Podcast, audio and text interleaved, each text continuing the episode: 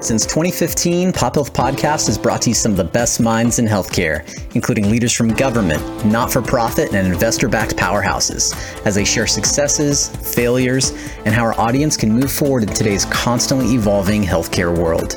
Thank you for joining us for today's episode presented by 24 Hour Home Care. Hello, everyone, and welcome to another episode of Pop Health Podcast. I'm Gavin Ward, host of Pop Health Podcast. In today's episode, I had the opportunity to welcome returning guest Pam Foster and her colleague Allison Rose. Pam is the Vice President of Care Coordination, and Allison is the Network Director of Clinical Effectiveness, both serving at Honor Health, a very prestigious health system in headquartered in Scottsdale, Arizona, and serving the Scottsdale and Greater Phoenix areas. In today's episode, we learn a little bit about the efforts of Honor Health over the years with transitions of care and what in the world does network director of clinical effectiveness mean? Uh, is what Allison jumps into as well. So we hope you enjoyed today's episode with the Honor Health leaders, Pam and Allison. And of course, to check out other episodes of Pop Health Podcast, check us out on our new YouTube channel, pophealthpodcast.com. And of course, you can find us on all the other channels out there as well, like Apple Podcasts, Stitcher, Spotify, etc. Thanks, guys. Enjoy the show. Allison and Pam, thank you so much for joining the show today. Nice Thank you for having us. with you. Yeah, absolutely. And for those of you uh, that may recognize Pam uh, from the show, uh, she was actually a guest, I believe, back in 2016 when the show was in its infancy uh, with a colleague of hers.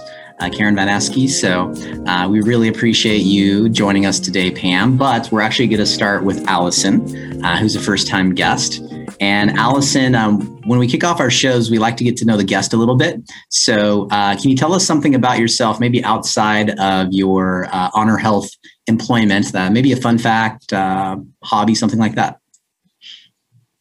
Um, sure. So, thank you for having me. My name's Allison. Um, I love gardening. Uh, so that was really fun little tidbit about your friend with the YouTube channel. Um, uh, recently just remodeled my backyard for a pool. So I've spent a lot of time swimming with my son and uh, just really enjoying the weather uh, this spring in Phoenix. So we're pretty lucky. It's been a nice, a nice spring.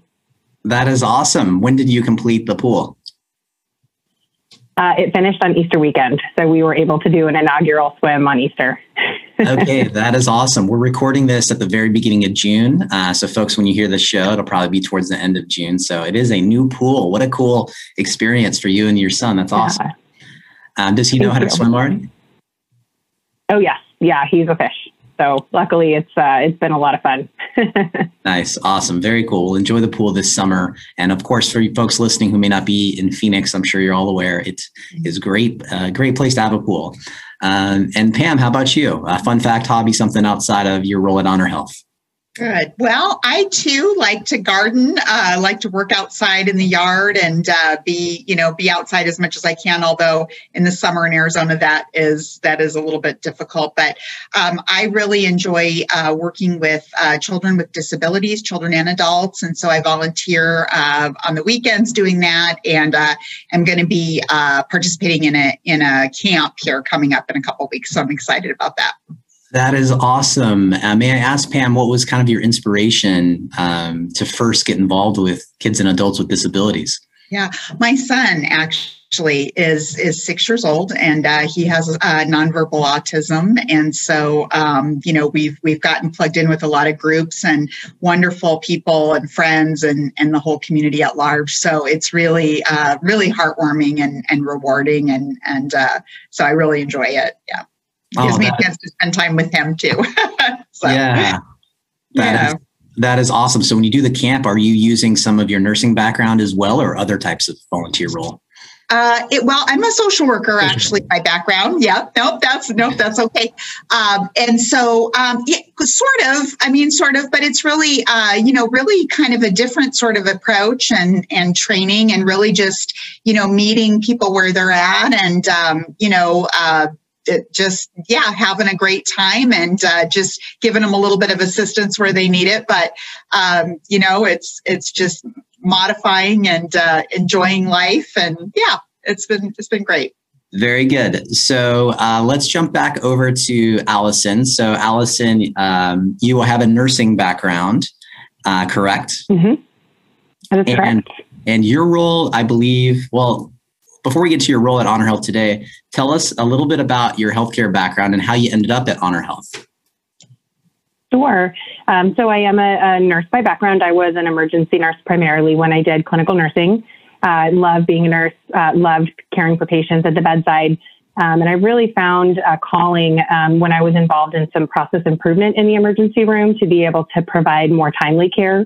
Uh, so we had patients waiting in the emergency room, waiting room uh, for less time after we redesigned. Uh, so it really initiated in me um, a passion for process improvement um, and just really being able to identify patterns that could eliminate and reduce waste. Uh, so I um, got very interested in doing more of a business type of a background. So I do have a, a master's degree in health management, um, and my specific emphasis in that was health policy and process improvement. Um, I moved um, after that master's degree. I started moving into roles in quality and um, uh, moved into a critical care transport sector where we were working on behalf of health plans to uh, to do utilization management. We had certain parts of their systems delegated for uh, medical and critical care transport, and I oversaw quality and utilization management. Um, and just loved it. And so, uh, but I realized in that particular environment where we were partnering with health plans, I really missed being able to interact face to face and you know, by proxy with patients. Uh, so I really felt called to come back to the healthcare uh, bedside type of environment. And uh, Honor Health had a position open up for a clinical quality improvement consultant. Uh, and so that's really when I said, you know, I think this is my chance. And I uh, had the privilege of interviewing with Pam. Uh, and the rest is history. I feel like we've developed a really great partnership, and we've really been able to do some pretty remarkable work um, in the about three years that I've been with Honor Health, and it's just been a joy. Wow! So you've been frontline in the ED, um, now, you when you did the critical care transport, um, did you ever like get up in the plane or anything like that yourself, or? Yeah, I did. I did. So I will say, you know, you we did uh, primarily fixed wing, some rotor. Uh, we did a lot of moving patients back and forth between different modes of transport so that we had better utilization for services. Uh, but I did fly, and uh, it's a different world when you're flying on private airplanes. Um, and truly, it's it's um, you become very autonomous. And so when you are on an airplane with you and a paramedic and a patient, it's the two of you to really care for that patient. Um, and so there's, you know, one time in particular I have in mind, we had a very sick patient, quadriplegic on a vent, uh, and he started having trouble uh, breathing uh, while we were in the air. So, um, you know, lots of trying to manage the vent settings, you know, trying to make sure that he's comfortable and um, really making sure that we're managing the landing. Um, altitude is a big deal for patients um, when they're on ventilator or have respiratory conditions. So, you know, when something goes wrong in the air, you, you're really on your own to know clinically what's most appropriate and, and how to help make sure that patient is safe. And um, so it can be very harrowing, um, but really rewarding when you see uh, that you've gotten a patient somewhere that they really needed to go and will have the best outcome possible. Yeah, that is uh, that's. I appreciate you sharing that and some of the stress that comes with that. My um, one of my best friend's wives was actually transferred there in Arizona uh, via um, a helicopter, actually. Um, but it was a critical situation. Unfortunately, she survived, but uh, she had a very, I yeah, guess, positive experience um, with that type of work that you had previously done. Um, I think a lot of us don't experience that in our lives because it is it does happen, but it's it, niche. I don't know if niche is the right word. Yeah, but no, it, it for sure is. And that's that's why we ended up trying to partner with health plans about how to help facilitate appropriate utilization. But certainly when you're in the air and someone's life is on the line, it changes how you perceive stress. and so I think, you know, when we're looking at our day to day life and trying to implement process changes and the procedures for what we do here, um, you know, my perspective on, you know, critical situations and critical stress is probably a little bit different than somebody who maybe hasn't had the, the background that I've had because there's definitely been times that the patient's life, life or death is on the line. So um, it's, it definitely makes you grateful in a lot of ways um, for the, the luck and the joy that we have in our own lives. Awesome. Thank you very much, Allison, for sharing that experience with us and how you ended up at Honor Health. Uh, Pam, um, you know, you mentioned something about yourself earlier that I won't repeat as self-deprecating, uh, but you basically you are very knowledgeable and I would say a pillar in the uh, case management world. Um, you've been to a few different places, but you've been at Honor Health for a while now. Tell us uh, briefly how you ended up at Honor Health. Mm-hmm. Yeah, so I have been in case management for gosh, it's I just thought about this the other day. It's been over 25 years now, so I won't say how how many years over 25, but but suffice it to say a while. And um, so I uh, worked at a at a local uh, health system here in Phoenix uh, for many years, and then um, in 2011 I transferred uh, into the uh, or excuse me, 2008 I transferred into the Mayo Clinic system and worked here at Mayo Clinic in Arizona, and then in 2000 2011 went up to the Midwest and uh, really uh, worked in a regional role there for five hospitals. And so that was uh, that was really a lot of fun. I loved that role. Um, you know, it was I learned a lot, and I think it really prepared me for for taking on a bigger role here at Honor Health. Uh, so I came uh, from Mayo to Honor Health um, back in 2015. So I've been here just about six years now, and um, you know during that time, uh, just really have went went from bringing two health systems together in the early days to, I think, really refining our processes and our departments and sort of taking on a larger umbrella um, of care coordination. And so it's just been a real privilege to be able to create a really high functioning team, um, really robust processes, and um, I think, you know, really delivering great patient care. So it's been it's been really a privilege and, and an honor to, to be here at Honor Health. Yeah, awesome. So you mentioned the two health systems. Many of our audience may not know who those were. Would you mind briefly mm-hmm. talking about that? Sure, sure. So back in, let's see, probably about 2013, uh, I think um, John C. Lincoln Network and Scottsdale Healthcare came together to form a, a network. And then um, I, I, think it was in 2014 they formally merged. And so then, you know, a lot of the, the first parts of that are more legal and structural and that type of thing. And then um, in 2015, when I uh, came on board, we were really starting to bring the two organizations together. And so that was uh, sort of the focus in the early days. And a lot of um, a lot of our senior leaders leaders were hired during that period of time and you know formed a strategic plan and quality goals and those types of things to really help drive us forward. And so i think we've had a very good roadmap um, of looking ahead and our board is very committed to quality outcomes. Um, we have very um, lofty goals and and robust you know uh, programs around a- achieving quality goals. And so one of the one of the areas that allison and i are both very involved in uh, has to do with preventing readmissions and so that's been one mm-hmm. of the mm-hmm. quality goals uh, of the board uh, for many years now. And uh, I think we've made a lot of progress and we just continue to set the bar higher every year. Awesome. And we'll get more into that and uh, some of the work that you guys are doing uh, sure. to be effective in your roles. So uh, many of our audience are from Arizona, but some are not. some are from California, Texas, throughout the states. Um, so briefly, this could be for either of you. Can you briefly share kind of in a nutshell what is honor health today and also, if uh, one of you wouldn't mind sharing about the new Neuroscience Institute as well. Mm-hmm. Sure, I'd, I'd, be happy to take that. Um, so, here at Honor Health, we really are um, a fully integrated health system. We have uh, six hospitals. We have um, a very uh, robust medical uh, medical group with about 400 uh, practitioners. We also have a clinically integrated network that we're affiliated with Innovation Care Partners. You mentioned Karen Vanaskie earlier. She works over there on that side, um, and they have a uh, they're an organization of about 2,000 physicians so quite vast.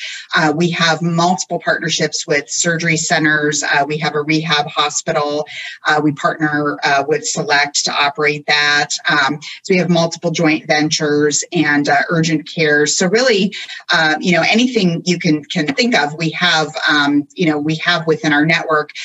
we have a very large cancer center and research institute that we're affiliated with, and so we have a bone marrow transplant program. The only thing we don't really the only two services we don't uh, do are solid organ transplant and uh, burn center. So those things we typically send out for, but but other than that, we you name it, we've got it. And we just um, we just opened. You mentioned the Neuroscience Institute. We just opened uh, our Neuroscience Institute, or it was just dedicated a few weeks ago, and that is really going to be a full service. Um, center for treating uh, neuro neuro diseases. Um, you know, there's uh, it's going to be neurosurgery, uh, neurology there, uh, physiatry, all the therapies, um, an infusion suite. Um, so anything you can think of that would be uh, revolving around uh, neurological disease, the care will be provided there in terms of an outpatient basis. So um, we're we're super super excited about that, and that was made possible through a very generous donor here in the valley. So Mr. Bob Bove. So we're very grateful to him. Awesome. And I know the I wasn't sure how to pronounce his last name. So one of the reasons, candidly, I asked you to talk about the Neuroscience Institute was hoping you would uh, say his last name. So uh, I appreciate that, Bob Bove. Um, so let's talk. Let's let's drill down a little bit to what y'all are doing over there, and let's start with Allison. Um, Allison, uh, your role includes uh, clinical effectiveness. Can you help us um, understand, you know, what that means exactly for you and for Honor Health? Sure. Um, so I think, as Pam mentioned, it makes a little sense to, to just back up just a little bit. So when I first came to Honor Health, I, I came as a clinical quality improvement consultant, and primarily my role was aimed at helping us identify opportunities to um, improve on our unplanned readmissions.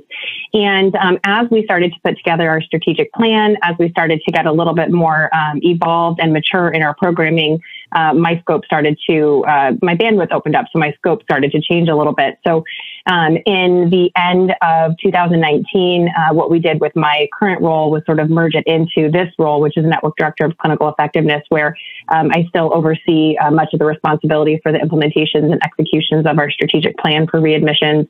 Um, but also, what we look at with clinical effectiveness is really looking at a broader view of how we use continuous quality improvement in the organization um, to make sure that we're providing clinically appropriate and cost effective care for patients.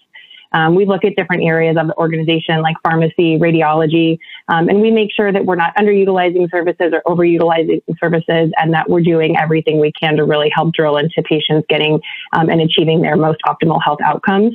Um, and making sure that it's also done in a cost effective way, both for the health plan and for the patient when you look at the financial implications there.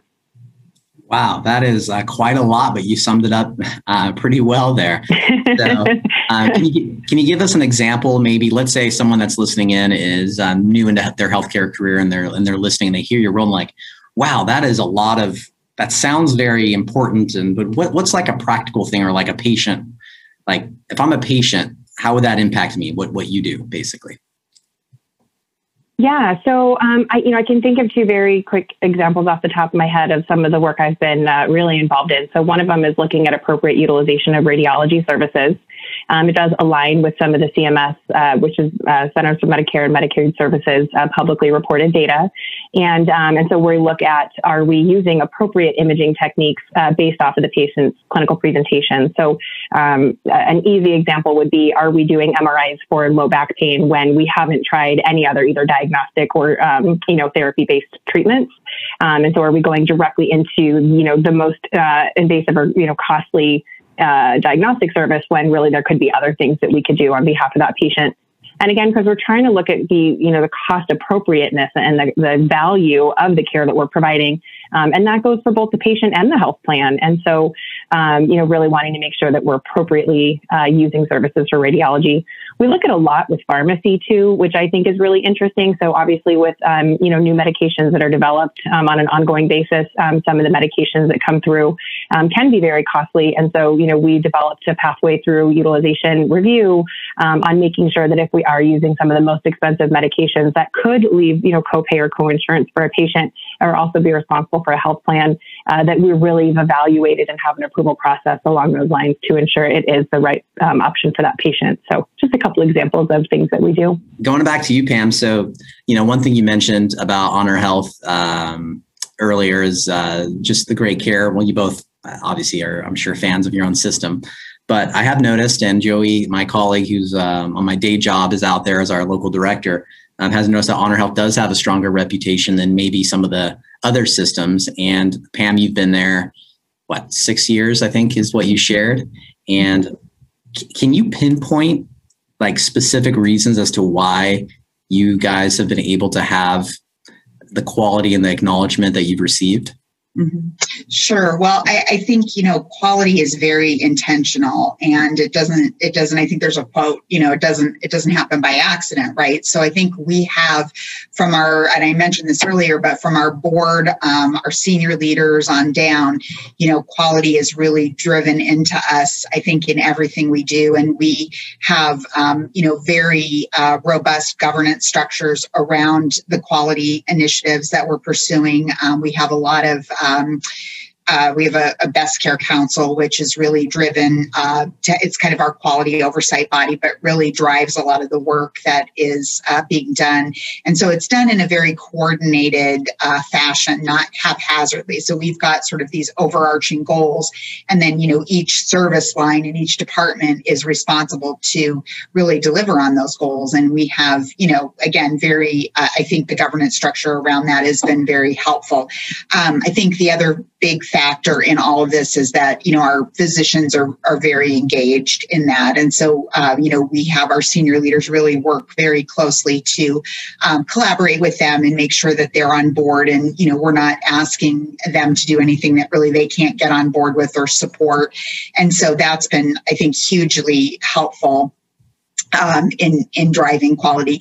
And then I, the last thing I will say, and, and this really I think became apparent during the COVID crisis, but I think one of the things that differentiates Honor Health from from maybe some of the other systems is our ability to work as a system. And so you know we're a nice size system. We're six hospitals um, plus the medical group and all those other areas we talked about. But you know we're we're we're within um, a pretty uh, narrow geographical area. You know here in in the Phoenix Scottsdale area. So you're not talking about hours of distance to get between each site.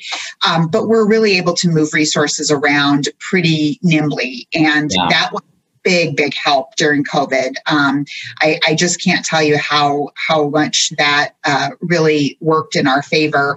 And you know, we've got um, we we use a daily management system, and so you know, each of the hospitals has uh, from the department levels to the um, the C suites at the hospitals. Then, you know, at 10 o'clock every morning, that rolls up to our, our corporate network uh, senior leadership team, and problems get discussed and elevated there and then resolved very quickly. So, um, our chief operating officer drives the, um, you know, the outcomes and makes sure that, you know, if there's an if there's a, an MRI machine broken at one of our sites, that it's getting fixed, you know, and and I mean, this morning it was an air conditioner somewhere, you know, and so just constantly driving that so that we don't have barriers to care or safety issues for our patients. And so I think those those things all really working together have made Honor Health just a really uh, a safe place to receive care and uh, just a just a great a great place to work, uh, frankly. Awesome. Yeah, I know when my uh, I mentioned my friend earlier when speaking with Allison um, and the emergency helicopter ride. I know that um, you know I did I did say, hey, if you can make it to Honor Health, uh, that's where you want to go. Um, so yeah, no problem. And there's there's good health systems out there. I mean, I don't mean for those of you in Arizona that are listening that maybe work for a competitor. You guys, you know, there's there's lots of good ones. Uh, so forgive me if, uh, if, you may have a different lens on uh, on that competitive edge there. So um, we mentioned uh, readmission prevention, right? And so that's been a buzzword for almost a decade now. And I know neither of you have been there that long, but I wanted to see this might, and this could be for either of you, so Allison or Pam, what clear um, steps have you made over the last decade in regards to readmission prevention that you can touch on? Mm-hmm.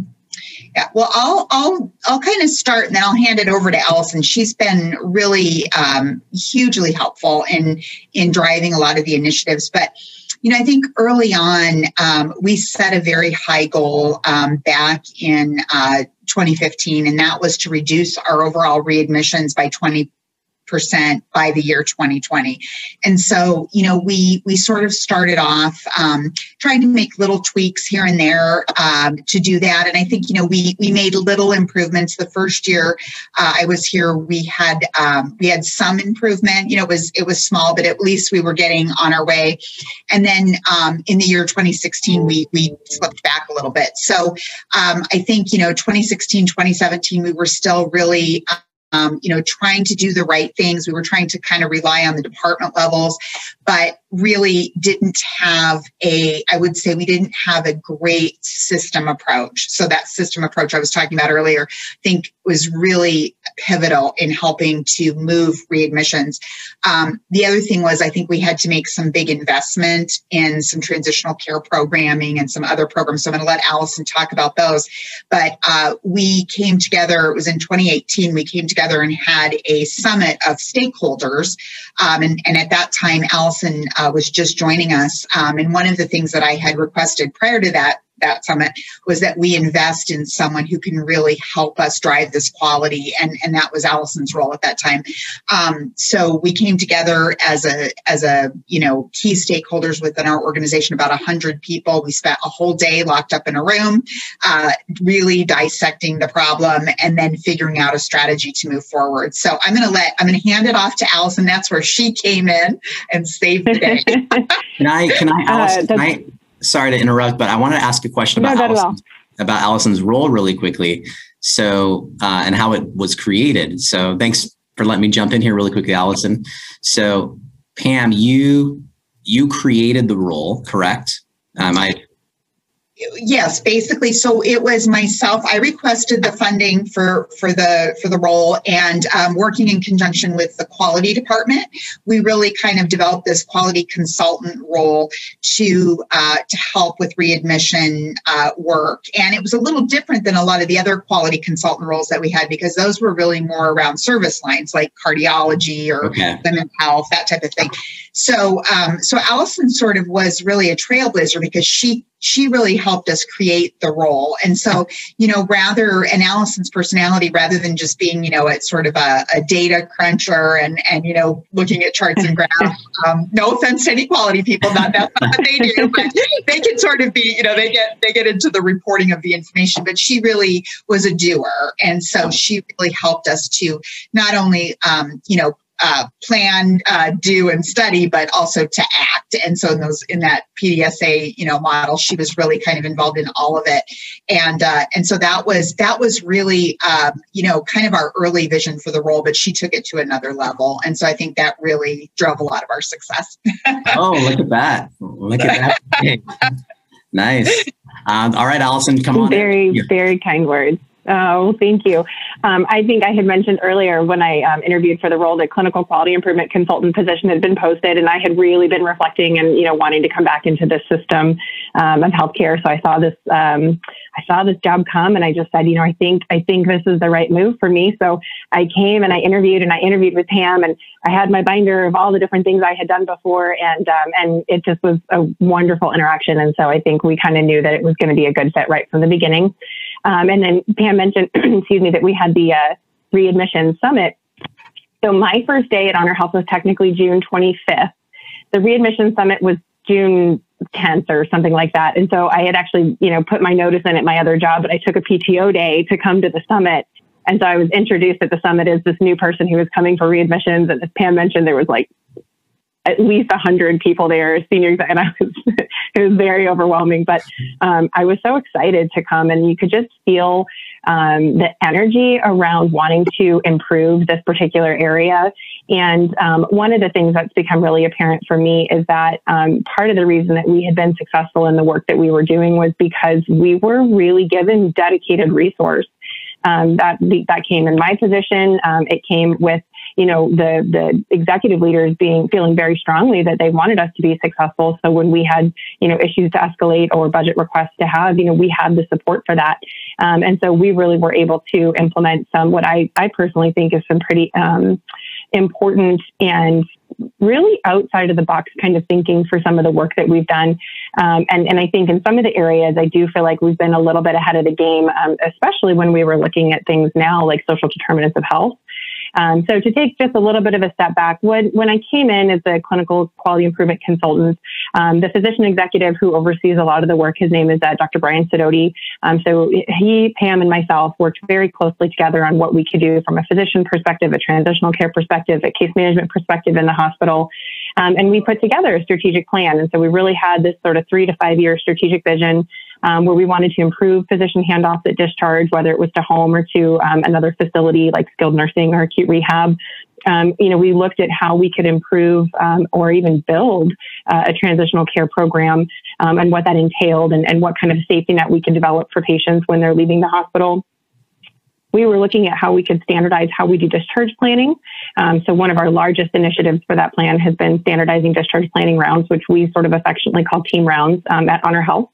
Um, and then one of the other things that we did was really trying to have a system in place to identify our really high utilizers um, so that we could have real time notification of patients who likely need some additional transition planning, either right from the very beginning of their emergency room stay or perhaps they've had significant transitional care planning and we need to transition them out of the emergency room back in so that they don't end up back in the hospital. So we've shown some pretty significant impact from our complex patient management plans, which is what those are. Um, and and our big initiative that we started, and it was the very first thing that we were able to execute, was our transitional care program. So we got resourced for transitional care nursing. Um, we do also have a transitional care social work, uh, social worker, and we contracted with um, a third party vendor for nursing support. So we place an outbound phone call to almost 100% of patients who leave our organization from an inpatient status, an observation status, and some outbound extended recovery. Um, and it takes usually within the second day they get home. Just a little bit after that 24 hour mark is when our nurses usually get in touch with them. Um, and we really review, you know, how they're doing. Did they transition okay? Were they able to get their medications? Um, and I had mentioned before during this time, which was the very beginning, it was February of 2019, you know, we built a custom, you know, documentation template in our electronic health record. And we really started to review the social determinants of health. Do you have somebody to prepare your meals? Can you afford your meals? Do you have transportation to get to your appointments? And if not, we had resources available that we could help uh, to be able to make sure that patients were able to connect in with those services. And we had uh, different pathways set up so patients could then be connected with perhaps our medical group if they didn't have primary care, um, that we could connect them in with our um, federally qualified health plan, which is NOAH for us. Um, if they were uh, needing like a sliding scale um, type of a, of a, a healthcare provider. Um, and then uh, we're also able to then connect in with our accountable care organization um, and so, in addition to all of that that we were doing for outbound trans- transitional care, um, really trying to just make sure we had a safety net for patients in that immediate post discharge time period, um, we also opened up a, a, nurse helpline. And so, you know, on our after visit summary, which is our discharge instructions, it says, um, you know, Honor Health cares about you. If you need any assistance in your, you know, post discharge time period, please call this phone number. And um, and so we have a nurse that's going to answer that line 24 hours a day, seven days a week. And what we learned very early on from these calls um, was that if somebody's calling within the first 24 hours or so after being discharged, they've had a medication failure. Um, it's either that the medication didn't get electronically delivered, uh, that the medication was wrong, they can't afford it, it never got there, um, it went to the wrong pharmacy, uh, just all sorts of various issues that you can imagine. Um, and so what we ended up doing very soon after that, towards the end of 2019, we did get resourced for a transitional care pharmacist. So now, in addition to having transitional care nursing, uh, social work, we also have pharmacy involved so that if you do have a patient who's experiencing medication related problems, um, we can really connect them in with a resource to help prevent that um, so that they're just not ending up back in the emergency room and then potentially back and readmitted.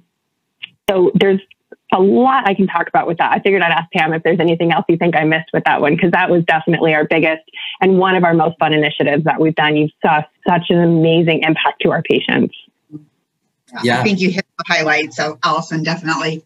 Cool. Yeah. Thanks, Allison. You really, uh, you know, you're put, get put, just like your earlier answer, there's a lot there that you're putting together in a nice uh, bow for us. So uh, for the audience, um, uh, you probably picked up but when Allison says resource, it basically means they're getting the budget, I guess, for to hire for that role. Um, in case you missed that, um, when I was in my 20s, I didn't know what that meant, um, but now I'm. Uh, so just in case you missed it for uh, folks uh, who are listening in, uh, it's been cool to see Honor Health and your story there, Allison, about how your transitional team has grown. So you have nursing, you have social work, you have pharmacy. So one thing you mentioned was for most of your patients, and um, I, I wanted to jump down to um, risk. So one of the questions I wanted to ask you was, and this is again for either of you, was about when Honor Health or your teams are dealing with patients that you're at risk for. Can you, uh, again, a lot of folks that listen aren't necessarily, uh, you know, 15, 20 years in. Can you share what does that mean if you are at risk for your patients? Mm-hmm. So uh, yeah, I can take that, Joey, um, or, or Gavin. no problem. Sorry about that, Gavin. I'll take All that. good. Yeah. Um, so we do have uh, populations uh, that we are at risk uh, for, and really, you know, for for Honor Health um, in our in our system, those patients are managed by our clinically integrated network, uh, Innovation Care Partners.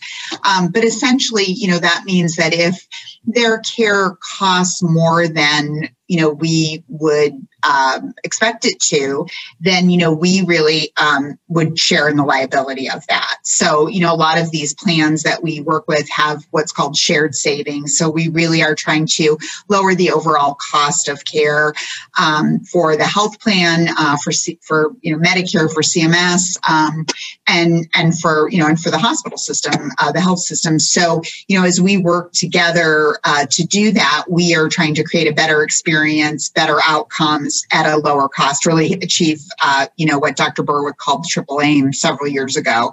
Um, and so really that's that's what that's that's what that's all about. And when we do that um, it gives us resources. We we sort of have you know some some upside on that. And so that gives us resources to be able to do the things that allison was talking about. And a lot of um, managing those at-risk populations really uh, is is involved with care coordination and providing care management programs to patients and families in their homes. And so really being able to create a wonderful experience for them.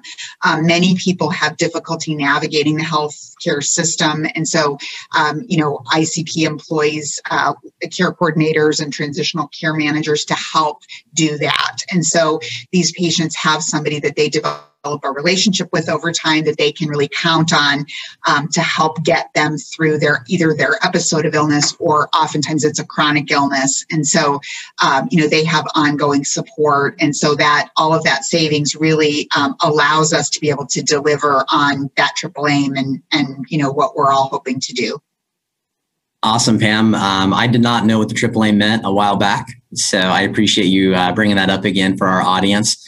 And I'm also, you probably heard of the quadruple aim. Have you heard of that? Have you heard anybody bring that up before? I have heard of it, but I'm going to take a minute to embarrass myself and I forget what the fourth uh, point of that is. Yeah, now. I, think, I don't know if Allison knows, but I think it's staff as well. Oh, Staff yeah, that makes sense. Yes, we're So- feeling that now. So I would, I would fully, yeah. I was about to start Googling. I was like, I don't know. nice. But um, yeah, no, I appreciate you, Pam, bringing up the triple aim, which I know was a big, uh, is a big thing. Mhm. Um, but if for folks out there, if you ever hear quadruple aim, that also includes staff satisfaction um, as well. So um, I wanted to ask, you mentioned Innovation Care Partners as uh, a key partner there at Honor Health. Are there any other uh, plans or groups that you have strategic relationships with that you think are worth mentioning in today's show? Mhm. Um, you know, they Innovation Care Partners really manages all of that for us. Um, so they they tend to be the ones that do that. But we do participate in the CMS uh, bundled payment initiative. So um, that's uh, in an advanced form of that. Um, so we really are taking risk for uh, certain groups of Medicare patients in a 90 day period, really trying to lower their again lower the overall cost of care and increase the quality and the experience uh, for those patients. And so that's been um, something that we've been um, involved in for the last few years, and uh, I think is continuing to to get better over time. And and we're learning a lot. We work with a a, a partner uh, to help us, um, you know, understand the outcomes and the data, and to really improve um, handovers of care and just the whole uh, transitional care period. Um, we work with the post-acute communities um, through that process very closely, and uh, we have uh, between Honor Health and innovation care partners, we have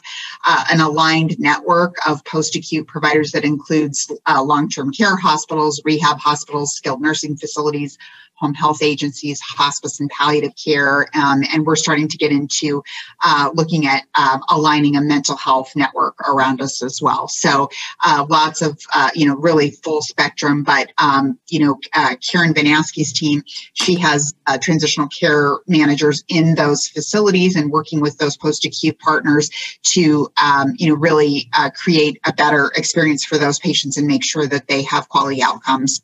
Um, was, uh, you know, what we really had tried to do with uh, telehealth and COVID. And so, you know, we had partnered with the telehealth programs in particular. Um, so when I was reading your email, Gavin, that was something that came up for me about partnerships that we've really tried to leverage. So I don't know if that's maybe something you want to talk about. Yeah, yeah, definitely yeah, please, um, if you want to jump into how you leverage telehealth, um, go for it. Early in the days of the pandemic, uh, our medical group had to figure out how to uh, see patients via telehealth, you know, and, and they did that very successfully, very quickly. And our patients, um, I think, adopt adapted to it uh, much more easily than I expected them to. So we had a very uh, great reception to telehealth with the medical group side. And so uh, we really started to then, um, you know, look to see how we could uh, develop other use cases for telehealth in the home health environment. Um, we started using telehealth and we had worked with a third party um, with some disease management programs um, pre-pandemic and so uh, when we were surging um, gosh uh, last summer. So it was just right about this time last summer we started uh, we started seeing you know high census and high covid numbers. Uh, we reached out to that partner to see what we could do to try to prevent hospitalizations and you know maybe people who were sort of you know coming into the emergency room they were covid positive going home with oxygen sort of on the cusp of needing to be admitted but really thought maybe we could manage them at home with a little bit of support. We reached out to this vendor and um, really uh, you know created created a model like that. And so uh, we ended up, I want to say we ended up serving uh, between four and 500 people uh, in, in a year's time on that program uh, with COVID. And so those, those patients were monitored very closely. They were sent equipment to do some self monitoring at home and then uh, had a nurse checking in on them daily uh, to make sure that they were doing okay. And then if there were any problems or any cares that needed to be coordinated, the nurse would reach out to the PCP or whatever other specialist the patient had on their case and um, and really try to coordinate things and and prevent hospitalizations. It also helped us to send patients home a little bit earlier from the hospital uh, to free up beds so that was a that was really a great experience, and I think um, you know besides telehealth, really sort of uh, showed us what remote patient monitoring can do and what you know what the possibilities are for that. Yeah, I uh, that makes a lot of sense. I had my first telehealth visit during the pandemic. I never thought I would do telehealth, but it worked out. So, mm-hmm. um, yeah, was there any? So I know CMS gave some flexibility um, due to the pandemic, um, but were there any other like internal policies or policies on Honor Health that you were given much more freedom and autonomy to do things that you were never done before during the mm-hmm. pandemic? I think, well, around telehealth, you know, we we had some um, specialists that were, uh, you know, it, it trying to in the early days trying to preserve ppe um, you know and, and keep um, a certain amount of people out of the rooms you know i mean some of the the problems that we were facing changed over time um, but i think being even being able to do some telehealth in the hospital so the, the provider didn't mm-hmm. actually have to go into the room but being able to just you know have the conversation like for example psychiatry was a big one you know that they really don't have to lay hands on the patient necessarily but being able to do that um, just you know via telehealth uh, was a big was a big uh, help for that. So um, i think there were a lot of uh, we had a lot of flexibility you know during the pandemic. Some of that has lifted now but um, we were able to you know in, in other realms beyond telehealth we were able to move patients uh, much more quickly because the payers actually worked with us very closely provided waivers so normally they would require um, authorization for certain post-acute services, and we were able to bypass that because you know they were they were really working with us to try to create beds for the community. Um, so that was a big help. Um, CMS, as you know, uh, Medicare, Medicaid has uh, many waivers that we're still under at the moment. We're still under a public health emergency there. So, um, you know, we were able to bypass the three day requirement for skilled nursing placements and things like that. Um, you know, home health got some waivers that some have been are now permanent. Um, you know, we're we are able to have advanced care practitioners sign off on the plan of mm-hmm. care home health. So that's been a big help.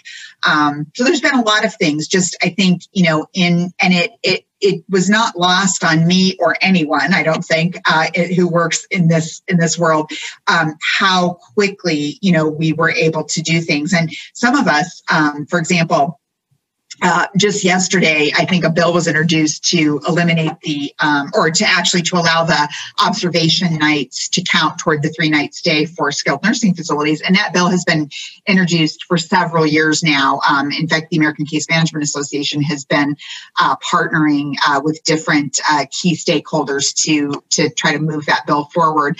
Um, but it, it was not lost on me that you know in a in a public health crisis, boy, we could get that changed like that. So you know the the flexibility of the pen and, and the ability to you know really move things that seem to have deep roots. And so uh, you know i think there's going to be some conversation you know at the federal level and state level about you know gosh maybe we need to be a little bit more flexible in thinking about how we can do things differently and you know what what what did we learn from all this? And you know what is going to be optimal in helping us to uh, to move forward and you know meet these goals and outcomes that we all want? And and maybe changing some of these long held you know regulations that sort of hinder us at times uh, will be one of the benefits from from the pandemic one of the few benefits. But uh, you know i think i think that uh, we'll see. Yeah hopefully we'll see some of that Nice. Allison was crossing her fingers for those of you that are listening in, and Pam was mentioning. Uh, hopefully, some of these changes are permanent. Um, yeah, that is that is nice. Um, let's see if there's anything else. I prepared a ton of questions I wanted to ask you folks. Um, as I'm looking through those, is there anything else, Allison or Pam? Uh, I know we prepared for today's episode that I'm missing or that you wanted to touch on about your work at Honor Health before we wrap up. Mm-hmm. No, I feel like we've had a really good conversation and I certainly appreciate the opportunity and the venue to talk about the great work that we've done and you know really excited about what we have in uh, store for us for the future. The the COVID pandemic uh, pushed us all to our limits for sure. I think we pivoted at the drop of a hat multiple times a day sometimes yes. just to uh, respond to the needs of our patients and the organization. So, um, you know, I think we're feeling cautiously optimistic. I'm feeling cautiously optimistic that with vaccination rates up, that perhaps uh, we wouldn't have uh, additional surges like we'd had over the last year, which were very difficult uh, to endure. I, I know Pam and I had some really long, long, long days uh, in response to helping our organization help our patients. Um, and so I think there's just a lot of really good work to be had ahead. Um, and, uh, and we're really excited to be able to get refocused and, uh, and really dive back into what we're doing for our patients. Awesome. Thanks, Allison. How about you, Pam? Any final words?